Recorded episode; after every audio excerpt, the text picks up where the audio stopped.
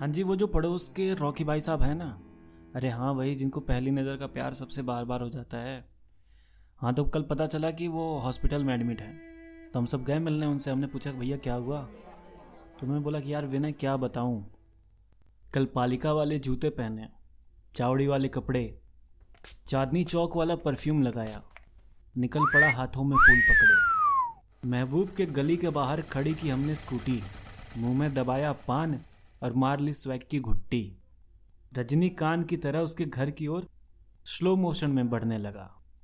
हमारी स्टाइल देखकर मोहल्ले का हर आशिक हमसे डरने लगा। मुगले आज़म से लेके देवदास तक टाइटैनिक से लेके सिमरन राज तक, पिछली रात हमने सारे डायलॉग रट लिए थे। उसके घर के सामने प्रपोज करूँगा। हमने ऐसे गट्स भर लिए थे। घुटनों पर बैठकर हाथों में फूल पकड़े। उसके घर के सामने चिल्लाने लगा। कितना प्यार करता हूँ उससे, ये ज़माने वालों को बताने लगा। हमारी मोहब्बत और हाथों में फूल, महबूब ने छत पर से देखा।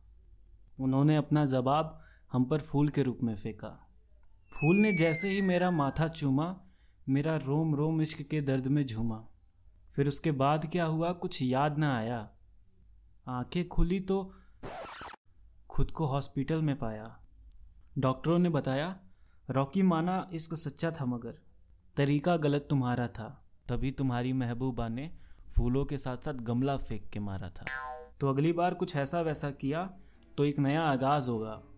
अस्पताल में नहीं बेटा, तुम्हारा अगली बार हवालात में इलाज होगा।